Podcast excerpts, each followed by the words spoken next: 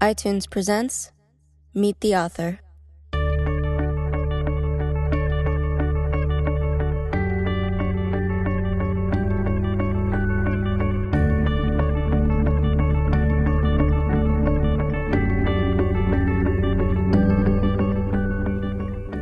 Hello, and welcome to our latest edition of the Meet the Author podcast. Today we're talking with James Frey, best-selling author of the critically acclaimed and controversial A Million Little Pieces, as well as that book's follow-up, My Friend Leonard. Frey's latest, Bright Shiny Morning, is an expansive kaleidoscope of a novel about contemporary Los Angeles and the pursuit of the American dream. James, welcome and congratulations on your new book. Thank you. Thank you very much for having me. Los Angeles obviously plays a central role in the book. Why did you set the novel there? Uh, I lived there for eight years. Um, it's a city I love, a city that I think is this big, cool, amazing place.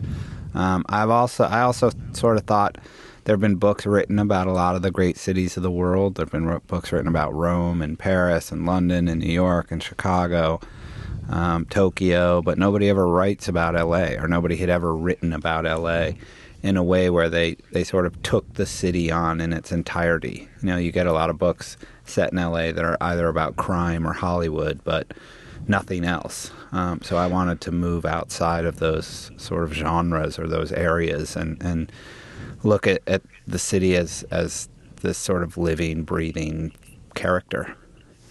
And it's clear for all its flaws that the city uh, has some appeal to you. Yeah, I think it's an amazing place. I mean, um, it's it's the immigration capital of America, both in terms of internal American immigration and foreign immigration. You know, I think I say in the book that I think it's the cultural capital of the world. You know, culture as we define it now is film, television, popular music, and that all comes out of there. Um, I think it, it's it's so big and so diverse um, and so dynamic. You know, you have you know, it's the only city when people live there. It's the only city in, in America where you can um, surf in the morning and ski in the afternoon within 45 minutes or an hour of each other. It's an amazing city. You thread dozens of characters and storylines throughout the book, but focus on four in particular. Uh, tell us a little bit about these central characters. Um, when I well, when I before I wrote them, I sort of made a list of probably ten or twelve prota- potential protagonists that I thought could carry through the book. Um, and, and they were all sort of archetypes of um, LA stories. You know, one is, is a very poor man who's, who, who's homeless and lives at the beach. Um, another is a story of internal immigration. A young couple moves from Ohio to just find a new life. The other is foreign immigration. A Mexican family moves to LA to, to find a new life and to provide a better life for their children. Um, and then I did take on Hollywood. Um, you know, I, I, thought because they would be entertaining stories, they would be moving stories, they would be interesting stories, and they were sort of quintessentially Los Angeles stories. I agree with that. Uh, let, us listen to an excerpt that describes how Dylan and Maddie, um, who are two young runaways from Ohio, decide to head west to California. They can see the glow a hundred miles away. It's night, and they're on an empty desert highway. They've been driving for two days. They drive up in a small town in Ohio. They've known each other their entire lives. They have always been together in some way. Even when they were too young to know what it was or what it meant, they were together. They're 19 now. They left when he came to pick her up for the movies. They went to the movies every Friday night. She liked romantic comedies, and he liked action films. Sometimes they saw cartoons. They started the weekly outing when they were 14.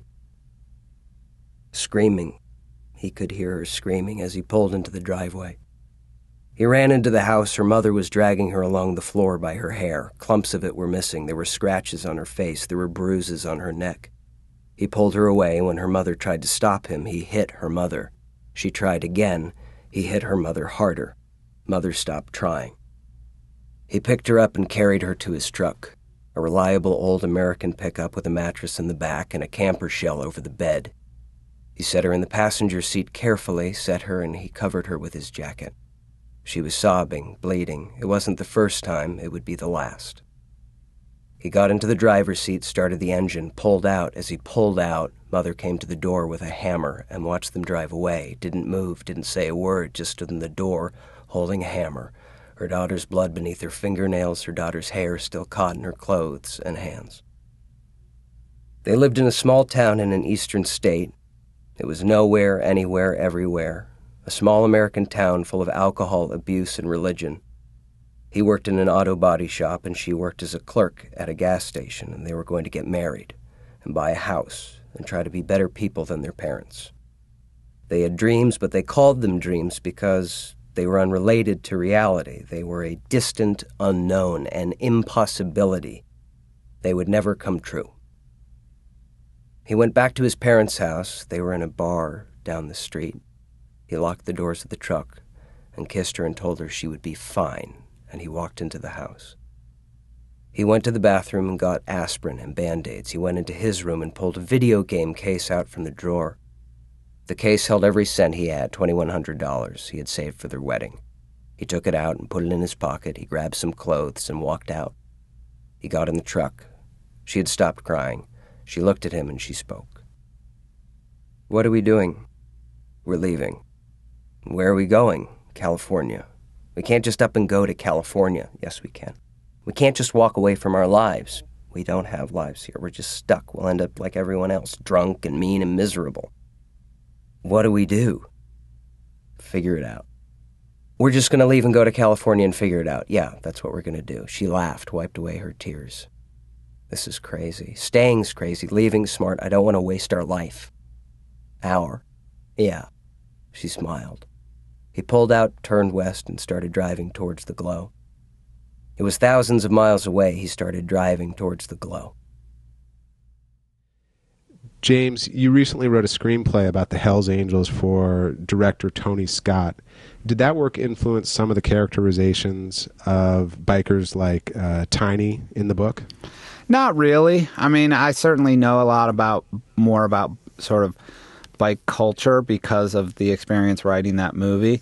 Um, but the guys I wrote the Hells Angels about are sort of a lot cooler and, and smarter and more interesting than um, the guys in my book. I, I, sort of describe the guys in my book as guys who wish they were Hells Angels, but but couldn't make the cut.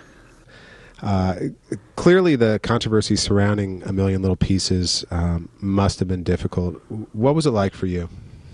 It was it was it wasn't real fun. I mean, it was an unpleasant um, time. Um, but it, for me, it's done. It's over. You know, I, have written three books. I wrote a new book. Um, I'm proud of the new book. I'm proud of, the, frankly, the first two books. I'm a I'm a storyteller. I'm a writer. I believe I create literature, and I don't believe that I'm going to follow the rules people try to impose on me when I create that literature, whether it's how a book should be classified or whether it's how a sentence should be structured. I do what I do, how I do it, and I'm going to keep doing it that way. And, and if people have problems with how I do things, so be it.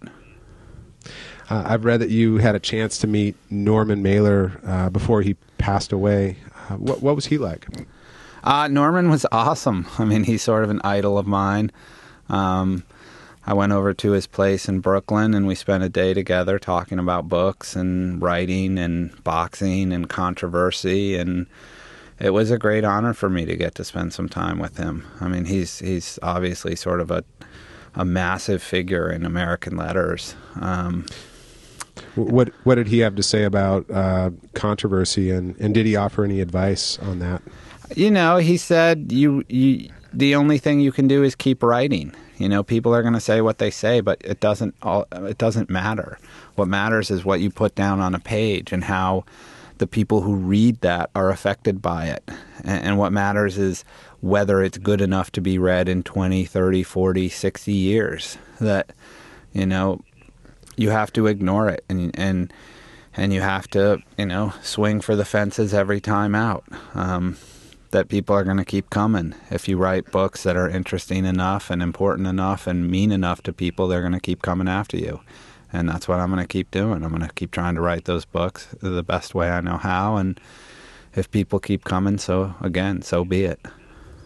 Uh, what are you working on now? Uh, I'm I'm about to start writing another book. Um, about a 32 year old secular Jew in New York City who has a construction accident. He comes out of the accident um, with a condition called um, secondary ecstatic ep- epilepsy, and he believes he's the Messiah.